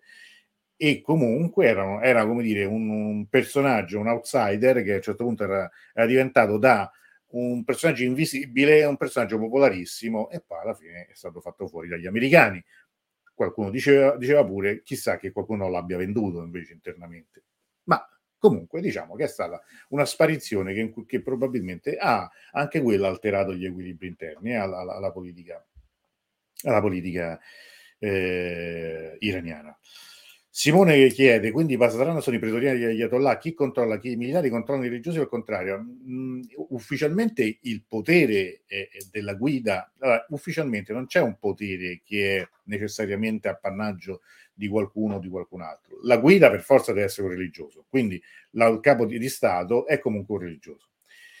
I militari nella storia dell'Iran non hanno mai avuto una forza che hanno avuto in tanti altri paesi, penso appunto dal Pakistan all'Egitto stesso, sono stati sempre vincolati e subalterni al potere politico, ma è vero che a partire proprio dagli anni del riformismo di Khatami cominciano a conquistare anche dire, un, un, così, un protagonismo, un soggettivismo politico, cominciano a fare politica, la famosa lettera dei 100 generali dei Pasdaran che scrivono alla guida per dire guarda che se tu stai per fare, per abbandonare all'epoca del riformismo di Katami, la linea che noi abbiamo scelto la rivoluzione, noi non ci stiamo, noi non abbiamo fatto la rivoluzione della guerra per diventare come l'America. Loro così scrivevano, eh? c'era pure Soleimani in quelle firme e, e parliamo del 99, quindi negli anni, in questi vent'anni, è diventato un potere politico sempre crescente. Io mi ricordo che nel, nel 2006 2007 gli iraniani a Teheran dicevano questo è un Parlamento sepa, cioè è, mentre prima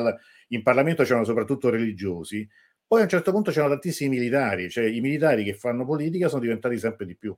Quindi questo è un elemento da capire ed è da capire come loro intendano gestire tutto questo, cioè continuare a fare da garanti per un sistema che però in questo momento sembra in stato comatoso, cioè sembra incapace di rigenerarsi, sembra, sembra incapace veramente di dare una, una, spinta a qualcosa. In tutte le situazioni, ne parlavamo qualche giorno fa con gli amici che hanno scritto il manuale no, di relazioni diplomatiche, eh, ma contano anche gli uomini. In questo momento la figura che è Presidente della Repubblica è priva di carisma, è priva di abilità politica. Raisi non sarà mai un leader paragonabile ad altri, che nel, anche nel male, eh, cioè non sarà mai come un, un abile provocatore populista come, eh, co, co, come Ahmadinejad, non sarà mai un, un, grande mediatore e affarista come eh, Rafsanjani, non avrà lo spirito accattivante che piaceva tanto anche all'Occidente di Katami o comunque in grado poi di aprire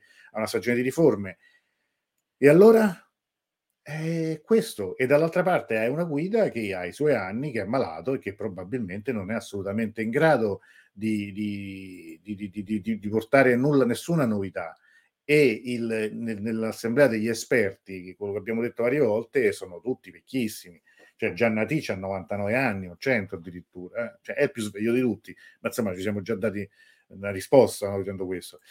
L'Artescia è più laico di università termine? Sì, sì, spesso sono anche in contrasto tra loro. Cioè, mi ricordo sempre quando in un'occasione per una situazione il funzionario dell'esercito, comunque della, delle, delle, forze dell'ordine, non dei Basige, era infastidito nei confronti dei Basige. C'è una, anche una rivalità tra loro. Questo questo c'è sempre stato. No?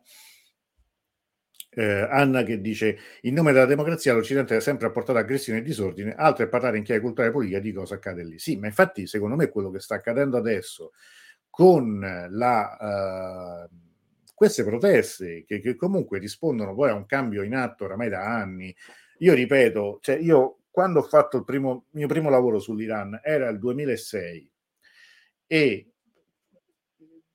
il, il, libro I ragazzi di Teheran aveva come sottotitolo I giovani in Iran e la crisi del regime. Quindi, proprio per una questione di ricambio generazionale, direi anagrafica, tutta questa situazione è destinata a mutare, è destinata a cambiare, perché comunque sta nell'ordine delle cose. Ora i cambiamenti avvengono anche in modo traumatico, co- co- anche con un costo purtroppo sociale, umano, politico eh, però comunque poi il cambiamento deve essere governato in qualche modo. Io ripeto, dopo qualche una, una parvenza di programma politico spuntato faticosamente tra i tweet qualche settimana fa, io non ho più letto niente. Soprattutto qui io non, non sento nessuno che fa un ragionamento politico. Eh, Francesco, ho visto questa diretta e da curioso della situazione in Iran vorrei chiedere se può approfondire la situazione dei curdi in Iran. Tante grazie. Eh, magari dovremmo dedicare una diretta apposta su questo. Sai, i curdi in Iran sono una, una realtà importante, tra l'altro mh, non è così marginale, come dire, o relegata a una situazione geografica. I curdi sono stati, il Kurdistan iraniano, che tra l'altro è un posto bellissimo, chiunque eh, vada in Iran o attenzione ad andarci, consiglio anche di, di, di, provare a fare una parte del viaggio anche in quella regione. Sono sempre stati, sempre stata una regione sensibile, anche al momento della rivoluzione fu tra i, i luoghi, diciamo, delicati, i luoghi sensibili in cui l'esercito rivoluzionario intervenne per reprimere le, eh, i tentativi anche di autonomia. Però, l, nonostante tutta una serie di problemi legati alla, dire, al problema linguistico, al problema identitario, Sarebbe anche sbagliato credere che quello sia un problema simile a quello che per esempio c'è in altre regioni come il Belucistan, dove invece i movimenti di insurrezione di autonomia legati anche all'estremismo sunnita finanziato dal Pakistan sono più evidenti. Nel Kurdistan questo è è diverso, è più sfumato. Cioè non è detto tu devi pensare come una, come una minoranza necessariamente eh, sottomessa o comunque marginata. Faccio un esempio, a proposito di ambasciatori in Iran, non questo che, che, che, che credo sia andato via o stia per andare via, ma l'ambasciatore precedente della Repubblica Islamica era, era curdo, è un funzionario curdo. Quindi voglio dire, non è preclusa nemmeno la possibilità di, di, di fare carriera a livello diplomatico-politico. Però certo, magari sarebbe interessante una volta fare una dedicare a tutto questo tema una, una diretta, una diretta insomma, specifica. Quindi Francesco, se sei la prima volta che, che sei qui, magari iscriviti al canale così puoi ricevere gli aggiornamenti quando lo faremo. Mi piacerebbe anche magari in questo invitare, parlarne con qualcuno che è esperto mh, mm, in modo specifico sulla questione curda, perché comunque andrebbe inquadrato in quel senso. Mi viene da pensare che tutto questo ha anche un riscontro particolare con la guerra, la famosa guerra imposta. Cioè, sapete che eh, alcuni degli episodi anche più traumatici, la, la famosa strage di Alabja, quella con i, con i, gas che Saddam Hussein fece nell'88, è, è, una, è, è legata ovviamente al fatto che questi ribelli curdi, però nel Kurdistan iracheno, erano sostenuti invece dall'esercito iraniano. Quindi vedete che è una storia che si intreccia, che si intreccia tantissimo. Però ne parleremo. Grazie Francesco che ti sei scritto. Rita dice: Si parla, parla, parla, ma chi potrebbe subentrare al potere presente? Trova una grande immobilità politica degli iraniani nostalgici dello Shah, di Darius, di Ciro. Ma sì, sai, tra l'altro oggi è un giorno particolare perché è il giorno di Ciro in, in, in Iran, cioè il giorno in cui sappiamo qualcosa noi che una volta rimanemmo bloccati all'ingresso di Persepoli, perché, perché è il giorno in cui si celebra. Ehm, la, la, la, nascita di Ciro il Grande, se non sbaglio la nascita, non so se invece ho l'ingresso in Babilonia, non me lo ricordo, comunque è un giorno dedicato a Ciro e in genere viene vissuto come un'esaltazione dell'identità pre-islamica e vissuta uh, negli ultimi anni come una possibile occasione di contestazione della Repubblica Islamica. Quindi questa fascinazione indubbiamente c'è. Allora, lo Shah, eh, lo Shah è, una, è, è, una, è una realtà che è finita, cioè loro hanno, hanno, i soldi, hanno il potere economico all'estero, hanno una lobby abbastanza importante, hanno un canale televisivo, Manotò che ha sede a Londra, ma in Iran non ci sono le condizioni per un ritorno dello Shah. Cioè non, guardate, è, è, un tipo di nostalgia che si lega a, una, a, episodi di costume, ma oggi un potere come quello dello Shah, improntato come quello dello Shah, oggi in Iran è impossibile è giusto quello che dici, ma chi, chi c'è al posto suo? Allora, io eh, continuo nonostante tutto a credere che con delle terapie d'urto, eh, anche, anche, anche pesanti, anche traumatiche, questo tipo di sistema potrebbe essere riformato, nel senso che c'è una parte della Costituzione che esiste, che di fatto è quella della Quinta Repubblica francese. Ora che delle, come dire, degli accorgimenti, delle, delle controindicazioni ci siano, questo è ovvio, non è che basta fare una riforma così, ma anche perché chi la vuole questa riforma, chi la vorrebbe. Però dico che esistono delle istituzioni come le elezioni, come la rappresentanza locale, anche questo è un passaggio importante eh, che c'è stato nella rivoluzione, c'è l'elezione dei sindaci e dei governatori locali. C'è uno studio, tra l'altro, che è stato fatto, eh, ovviamente negli Stati Uniti e da, in lingua inglese, ma di cui magari parleremo, che tratta proprio questo e però questo dovrebbero essere gli iraniani, cioè dovrebbe qualcosa che a livello politico eh, possa riaprire un dibattito in questo senso. Io, dagli iraniani che stanno qui, io ancora non ho sentito una proposta, una idea, ma non una proposta a me, eh, perché non devono fare le proposte a me, cioè loro che intenzioni abbiano, cioè come credono che, che se ne vadano, eh, come dicono gli amici miei ayatollah, forse pensano che li chiamino e gli dicono noi stiamo partendo vi lasciamo le chiavi sotto lo zerbino. Beati loro, se ci credono. Raffaele dice: Chi oggi si vergogna di essere presente nei tuoi diretti, dopo che in passato ci ha speculato, dovrebbe vergognarsi se stesso. E ti ringrazio, lo penso anch'io. E tu hai fatto benissimo a smascherare questa ipocrisia con una visione che, che non da oggi è sempre stata improntata alla divisione tra i fatti e l'opinione. Io ti ringrazio, grazie Raffaele, ma io devo anche dire che che in, proprio oggi ho ricevuto anche insomma delle, delle telefonate, dei messaggi che mi hanno fatto piacere, insomma, non tanti, eh, però da qualcuno sì, che insomma si è reso conto anche di quello che sta girando su internet e, e comunque insomma mi ha manifestato solidarietà. Tanti altri stanno per, per, conto loro e ci rimarranno contenti loro. Ne faremo volentieri a meno, siamo, si, si, si, sopravvive lo stesso anche senza certe persone. Raffaele ancora prima diceva, a te se onesto nelle considerazioni dovrebbero essere tutti obiettivi come te. Eh, grazie, no, ma io guarda, in realtà io non, cioè non aspiro nemmeno a essere... Eh, come dire, super partes, io cerco semplicemente di dire quello che penso, però cioè, come non, non, non, ho mai negato che insomma certe cose de, di questo sistema siano francamente insomma, oramai non più tollerabili, eh, però poi uno n- nella realtà, nella vita, le, si fa i conti con, con quello che si può fare e quello che si deve fare.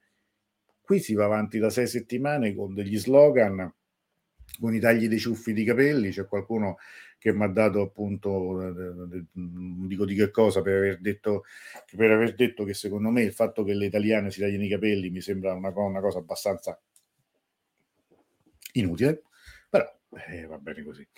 Marco dice che quello di Turco è un hate speech, comunque la corrente di Marco Cappato ha orientamenti del tutto opposti non violenti. Eh, così.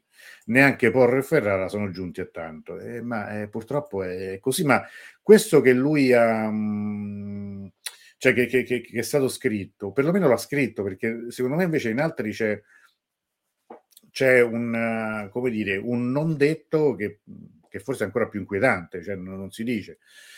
Guglielmo chiedeva: Ma dall'inizio dell'attentato a Chirac c'è stato il lancio di qualche agenzia? Sì, sì, sono state anche abbastanza rapide. Cioè, abbiamo visto sulla, sull'home page del post erano le 19, quindi comunque era, era, era nello stesso pomeriggio sono, sono uscite le, le, agenzie, però poi non è stato ripreso, cioè è stato valutato non degno evidentemente di, di così.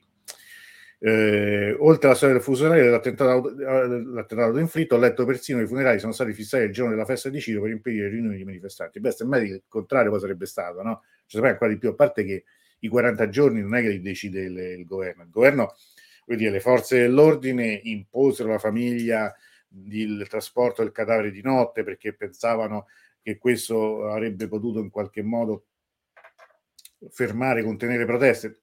Da un punto di vista della gestione del caso, oltre che di tutta la situazione, le autorità hanno fatto cilecca dappertutto, hanno sbagliato tutto quello che potevano sbagliare, il referto con, con l'indagine medica, il, i toni che sono stati usati, cioè, lì doveva partire subito l'indagine vera e doveva essere punito qualcuno, perché comunque è evidente che questo era stato fatto. Non sarebbe servito probabilmente a plagare, però almeno sarebbe stata fatta una cosa giusta. Eh sì, Marco dice, non si era detto a livello ideologico che ogni violenza è atto violento, ogni terrorismo andava condannato? Eh sì, però poi, sai, io, ma guarda, io onestamente non mi stupisco più perché io negli anni ho sentito delle cose bruttissime anche in... Anche, mh, anche, anche il, um, quando sono successi gli attentati a Teheran nel 2017, mi ricordo dei commenti che dicevano sì, però in fondo è l'Iran, eh, se ripenso a quello che ha rappresentato l'Iran, e mi ricordo io con, qualche, con qualcuno litigai pure, cioè, ma scusate, ma quindi che vuol dire che siccome sono, sono iraniani, mh, il fatto che siano morti dei civili ammazzati mh, del tutto, in situazione del tutto così eh, imprevedibile eh, è meno grave? Evidentemente sì. Allora, poeta ignorante mi chiede: è vero che una parte dei curdi iraniani sono di fede sciita? Credo che la stessa Masamini fosse una curda sciita, per questo sono stati celebrati i 40 giorni della morte, o no? Sì, sono quasi tutti sciiti. Ci sono poi anche dei curdi che sono zoroastriani, per esempio un mio vecchio amico è, è un, è un uh, curdo zoroastriano, però ehm, credo che lì i sunniti sì ce ne siano, ma non sono tantissimi. La maggior parte dei sunniti in Iran si trovano o nel Khuzestan, cioè appunto nella parte eh, più vicina al confine dell'Iraq, ma non sono tanti, ma poi sono soprattutto al confine con il, Belu- con il Pakistan, nel Belucistan. Lì sono, lì sono nettamente di più e, e, lì ci sono anche una differenza anche di tradizioni. Ci sono dei, tutto questo, eh, ci sono anche dei film che sono molto, molto, molto interessanti, molto belli. Ti fanno proprio vedere un, un tipo di Iran che per gli stessi iraniani è terra straniera quasi. Cioè, eh, c'è questa storia in cui questa ragazza si sposa con un, un, un ragazzo del Belucistan e c'è questa differenza enorme tra il suo modo di, di vivere a Teheran e poi il, la realtà appunto di questa regione. Adesso non mi ricordo il titolo, ma insomma potremmo, potremmo vedere. Tanto Guglielmo che, che, che um, minaccia pure attenzione se vinco molto probabile gira di nuovo la ruota Antonello sì, va bene va bene Alessandro chiede quali sono le differenze e analogie rispetto alle proteste che seguono la rielezione di Ahmadinejad per il secondo mandato nel 2009? Beh, eh, la differenza sono diverse, diciamo differenze sostanziali. Nel 2009 innanzitutto era una protesta che nasceva dentro il sistema per una questione politica. C'erano dei leader politici ben visibili, c'era innanzitutto Moussavi che era, che era il candidato sconfitto no? e, e, che invece rivendicava la vittoria che, e, e, gridava al broglio. C'era Carrubi che era un altro candidato che aveva preso una percentuale molto più bassa, ma anche lui solidarizzava con Moussavi. Erano quattro candidati allora. Ahmadinejad, Moussavi, Carrubi e poi c'era l'eterno adesso non mi ricordo l'ex capo dei Pasdaran, non mi viene se ci fosse Dawood adesso non lo direbbe, che si è candidato mille volte e non ha vinto mai. Però ecco, questi due si schierarono eh, apertamente mh, sostenendo che c'erano stati dei brogli e quindi guidavano una protesta, una protesta che fu una protesta pacifica, soprattutto per, per la maggior parte delle, delle, del primo anno, perché poi durò tanto l'onda verde, e però portava in piazza milioni di persone, cioè le, le manifestazioni in Iran, manifestazioni cortei con veramente centinaia di migliaia di persone, che poi videro degli episodi di violenza, quindi gente che sparava dai tetti, cioè ovviamente eh, Pasdaran che aggredivano, il, mm, la, fam- la, famosa uccisione di Neda Soltani, la ragazza che venne uccisa con un colpo d'arma da fuoco durante una manifestazione, cioè, ma era una differenza sostanziale. Chi era in, quel, in quella, in quella um, protesta, in quel movimento dell'Onda Verde, sosteneva chiaramente, ma noi non mica vogliamo la rivoluzione, noi stiamo sostenendo un candidato alle elezioni. Cioè, quindi era una protesta all'interno del sistema. Una persona che, che poi ottenne asilo politico scappò dall'Iran proprio perché temeva di essere arrestata per, per, semplicemente per la, aver lavorato per, per, per Mussavi e lui diceva io stavo lavorando una televisione per Mussavi l'altro Mussavi non è che era un outsider Mussavi era stato primo ministro nei primi anni della rivoluzione, cioè era, quando ancora esisteva la figura del primo ministro, non erano figure, come dire, estranee al sistema di potere. Carrubi era stato presidente del Parlamento, cioè parliamo di una crisi completamente diversa, come genesi, come forma, come leader, come strutture, come slogan. Gli slogan dell'Onda Verde erano, mi ricordo sempre, Mark Barrich Cass, cioè eh, morte a nessuno, basso nessuno. Inizialmente era veramente improntato su una totale non violenza. Queste no, questo va detto. Cioè, io no, non giudico che sia sbagliato o giusto, ma gli, gli slogan di, di, questa protesta sono molto più violenti. Sono, sono, appunto io uccido, uccido chi uccide mia sorella, o questo sarà l'anno del sangue, eh, e via dicendo. Questa è la realtà. Cioè, è una, è una protesta questa, se vogliamo più spontanea, più rabbiosa, più isolata, più frammentata. L'età media è molto più bassa rispetto a quella del 2009 l'età media degli arrestati, questa fonte governativa, era di 15 anni, cioè almeno nelle prime settimane. Qui erano ragazzini che sono andati in piazza. Un'altra cosa, il rapporto con l'esterno è molto diverso. Quel primo movimento nacque quando ancora nel paese c'erano tutti gli inviati stranieri per le elezioni presidenziali e rimasero ancora un po' di tempo. Poi dopo vennero eh, fatti uscire tutti perché appunto i visti vennero fatti scadere e vennero accompagnati alla porta si entrò per una fase lunga adesso insomma è lunga poi da, da raccontare. Io ci ho provato insomma in qualche cosa che ho scritto ma è una cosa che, che è durata per, per, molto tempo. Qui è una cosa che invece è partita dalla base da un episodio eh, tragico, da un malcontento diffuso, non ci sono leader riconosciuti, non c'è una strategia politica, perché allora l'Onda Verde chiedeva almeno inizialmente chiedeva semplicemente riconteggiamo i voti.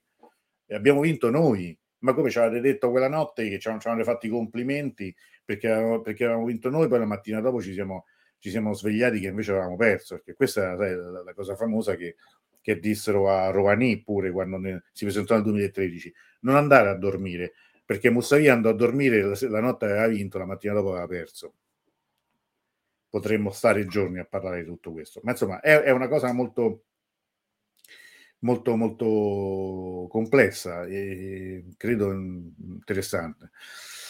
Giuliana, a me piace, ti seguo sempre con piacere, ti ringrazio perché sei tra i pochissimi che parla fuori dai tempi e in questo periodo terribile per la stampa sentire te liberatorio è come respirare aria fresca. Io ti ringrazio Giuliana, eh, fa sempre piacere eh, ricevere attestati di stima, poi cioè, io ripeto, io questo non è per un lavoro perché eh, per campare faccio altro, ma per me questa è una grande passione e cerco di farlo mm, nel, nel migliore dei modi, anche questo grazie poi alla partecipazione di tutti, anche al sostegno di tutti. Però eh, ci sono delle cose su cui, dei punti in cui credevo che veramente ci si potesse ritrovare molto più facilmente, come quella appunto della condanna di un attentato, della condanna, ma anche prima ancora del racconto di un attentato, dire che è successo, perché non dirlo io trovo che sia veramente incredibile. Guglielmo, ma il punto è questo, secondo me, uno Stato teocratico pensi possa essere inclusivo per tutti, al di là dell'Iran, chiaro il discorso, dal momento che non si può avere altro lo riformo. Ma secondo me questo, lo so che questo, scusate, bevo un goccio d'acqua perché... È che quello iraniano, e qui ehm, sarebbe interessante fare un discorso dal punto di vista diciamo pure di diritto costituzionale, una cosa un po' più approfondita. Secondo me non è una teocrazia, è questo il punto. Vogliamo chiamarla mullacrazia? Pure, ma non basterebbe nemmeno. Quello eh, iraniano è un sistema talmente strano, chiamiamolo pure così, talmente originale, di una originalità di cui probabilmente molti iraniani avrebbero fatto volentieri a meno qualche 43 anni fa, ma che comunque corrisponde a una storia e a un tessuto culturale particolare tessuto culturale che è cambiato. Io dico soltanto questo. Mm. Allora, questa settimana sono andato eh, in, diciamo, tre scuole diverse, in tre licei diversi a parlare, mi hanno chiamato, mi hanno chiamato sempre in due case, in due, in due occasioni gli studenti, quindi questa è una cosa pure che mi fa molto piacere perché sono molto più svegli di quanto noi non possiamo pensare i ragazzi oggi. Un punto fondamentale è che nel 1979 sapeva leggere e scrivere il 50% degli iraniani. Oggi il 96,6. Allora, questo io non lo dico per, per, dire quanto è brava la Repubblica Islamica, perché così tutti mi dicono... Eh? No, io lo dico perché allora, nel 79, la moschea, i religiosi, i mullah, ebbero un ruolo che oggi non possono più avere cioè allora, negli anni 70 e in quel contesto, i religiosi ebbero il, il ruolo fondamentale di farsi tramite tra il popolo e il potere. Nel grande movimento di urbanizzazione delle città degli anni 70 in Iran, molti disperati che venivano espulsi dalle campagne perché non c'era più lavoro, perché la riforma agraria dell'Iran fu un fallimento, quando arrivavano nelle grandi città, non avevano lavoro, non avevano dove dormire, non avevano assistenza, lo stato sociale non funzionava, erano i religiosi, erano le moschee a dare accoglienza e a dare anche una guida, nel vero senso anche politico. Questa è la differenza. Oggi quel ruolo lì non ce l'hanno più e non ce l'hanno più per un motivo semplice, perché è lo Stato stesso che lo ha, che lo ha, che ha provveduto. Cioè, mentre allora soltanto se non sbaglio l'accesso alla, alla guardate vi faccio vedere una cosa tanto insomma è inutile qui che stiamo a fare i, i giochetti così vi dico una eh, vi do dei dati precisi e non, eh, e, non mi sbaglio perché tanto visto che già ci siamo e visto che non mi sembrate nemmeno così stanchi che ancora dopo un'ora e mezza siamo qui io faccio vedere direttamente queste, queste, sono le slide che io ho fatto per eh, in questi incontri scuola, a scuola, non le faccio vedere tutte. Mi serve soltanto il dato, così evito di dire le cifre a caso, ma le vedete, eh, le vedete esattamente. Se adesso si carica eh, alla grande il, il, PDF, sono più contento. Allora, vediamo un po'. Ta, ta, ta, ta, ta, e arrivando al nostro oh, caso. Allora, innanzitutto Parliamo di questo, cioè che il paese passa da 35 a 85 mila abitanti. Poi il tasso di alfabetizzazione passa appunto dal 50 al 96,6, quello che ho appena detto. Quello dell'alfabetizzazione femminile adulta passa dal 24 all'81.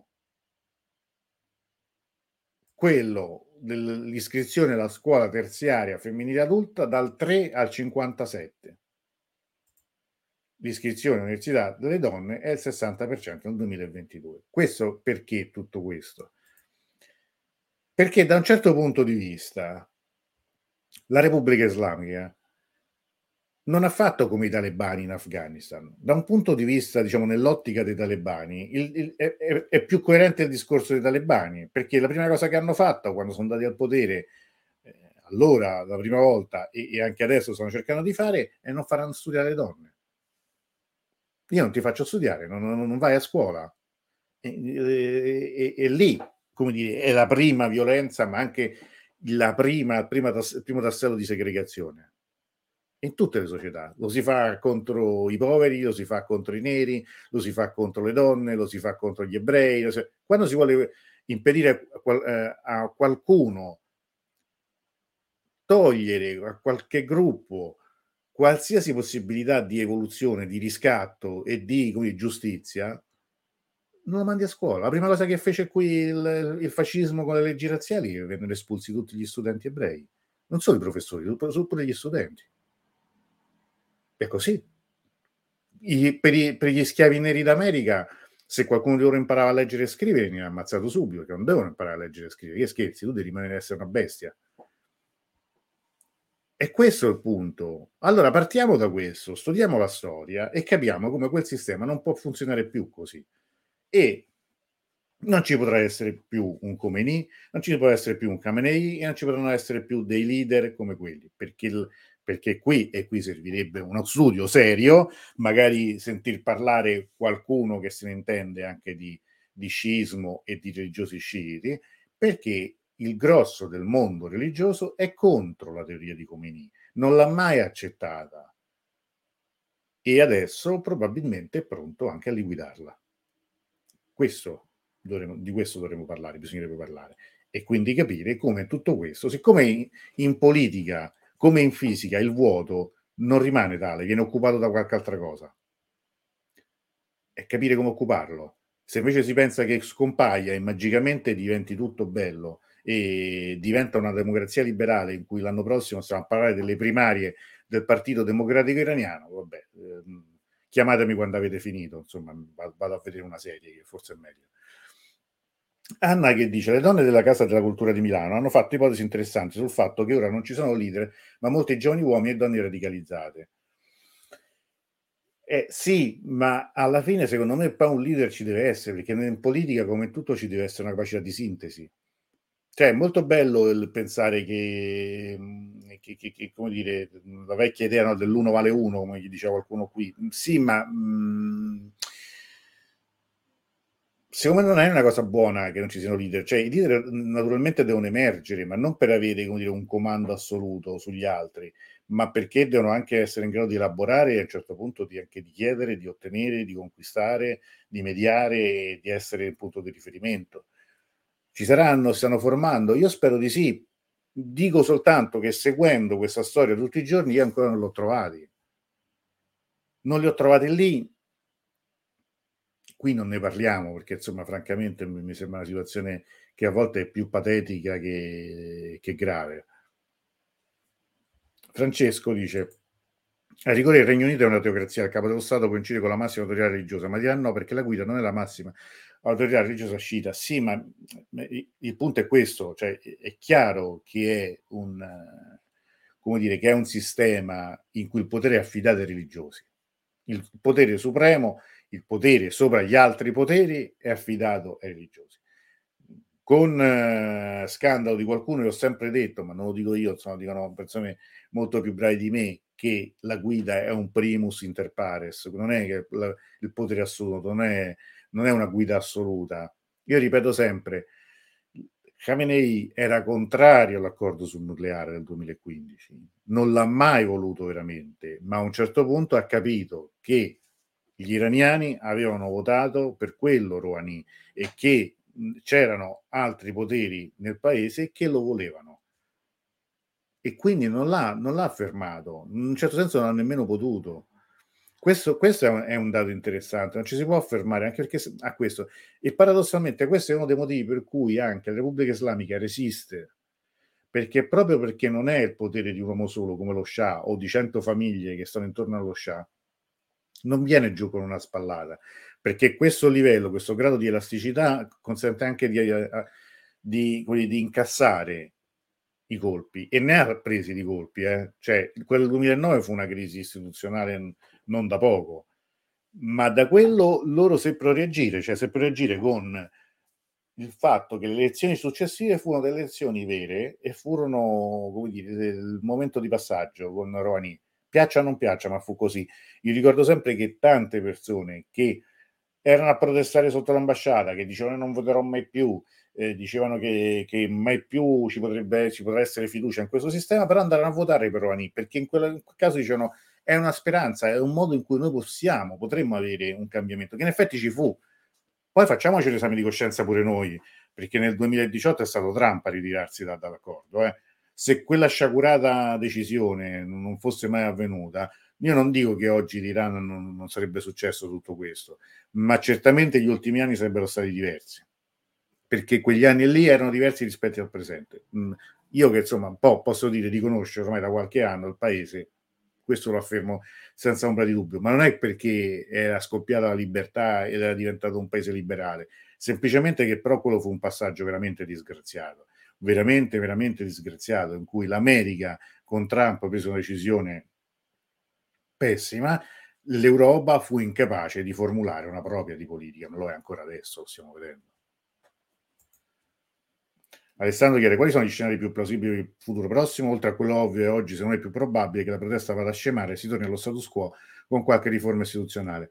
Non lo so, guarda Alessandro, veramente non mi sbilancio, io non sono nemmeno così convinto che la protesta vada a scemare e non sono nemmeno convinto che, che, che questo sistema in questo momento, questi personaggi optino per una riforma istituzionale.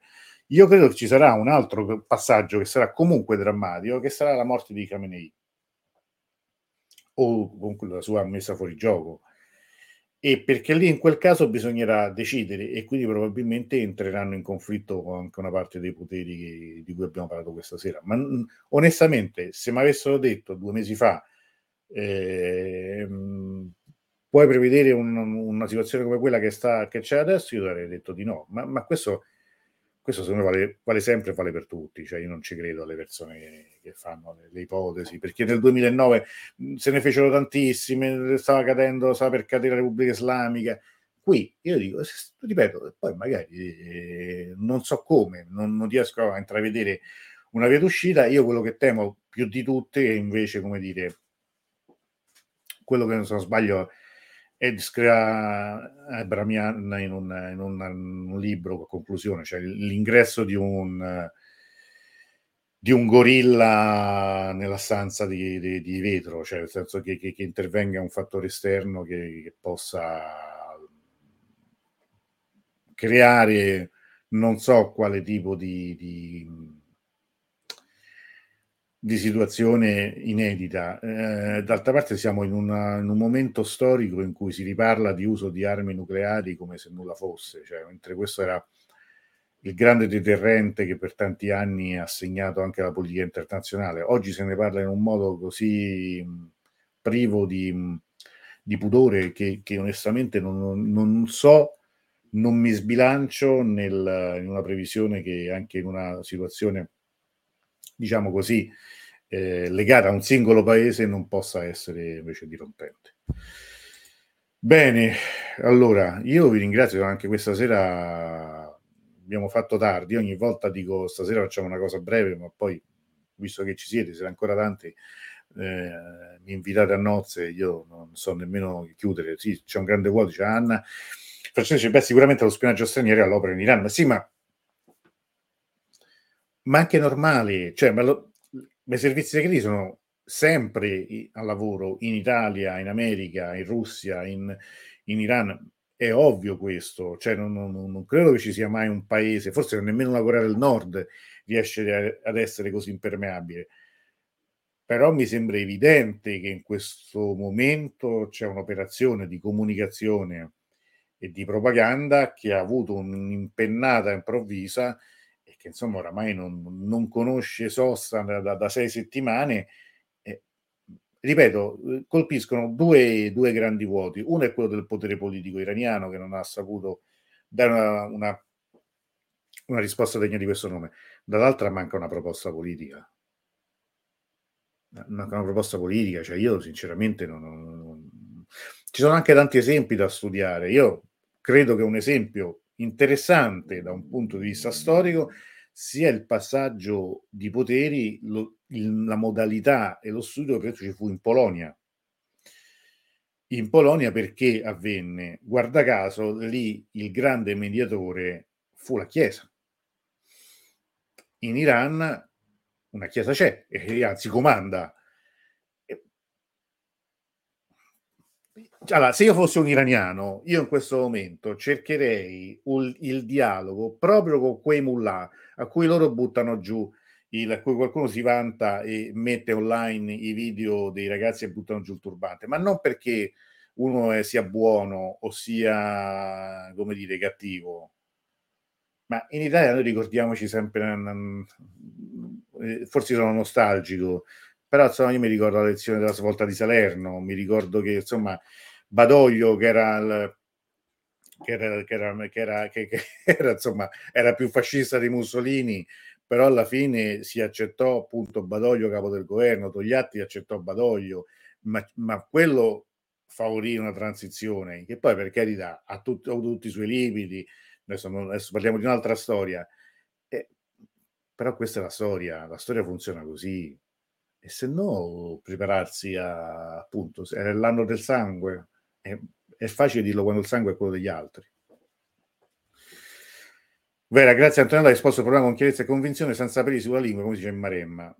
Eh, questo ci, ci, ci, proviamo sempre e speriamo di riuscirci. Allora, siccome insomma eh, è un'ora e tre quarti, credo che, che, che, credo che possiamo anche riaggiornarci alla prossima volta. Vediamo intanto qui non, non, sappiamo mai. Io dico sinceramente che se non, non credevo se non, di fare una diretta questa sera, la, eh, quello che è successo, l'attentato, direi che lo ha reso a un certo punto quasi eh, obbligatorio. A questo punto però io giocherei con Di Russo, così vediamo chi legge questo libro.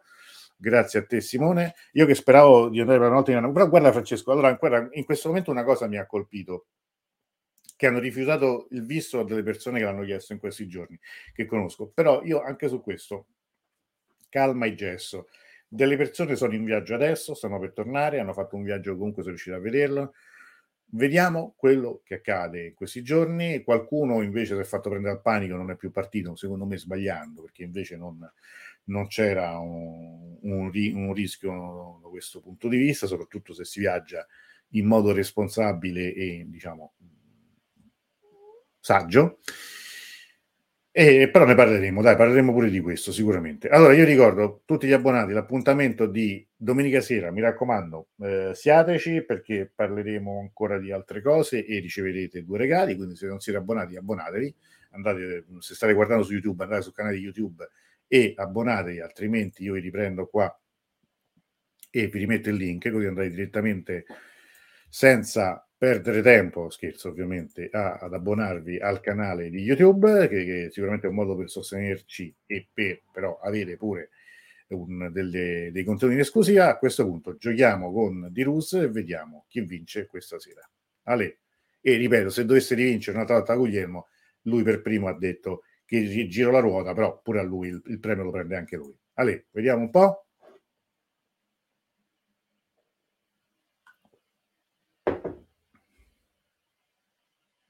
Anaita, sai che me lo sentivo che vincessi tu. Bene, ti mando allora complimenti, ti mando questo libro, se, spero che, che ti piaccia, ti piacerà, che sarà interessante. Io vi ringrazio ancora tutti per eh, avermi seguito fino a quest'ora, speriamo di vederci presto anche per parlare di cose anche una volta un po' più leggere e più piacevoli, ma lo faremo perché comunque siamo qui anche per questo. Buonanotte a tutti, grazie e a presto.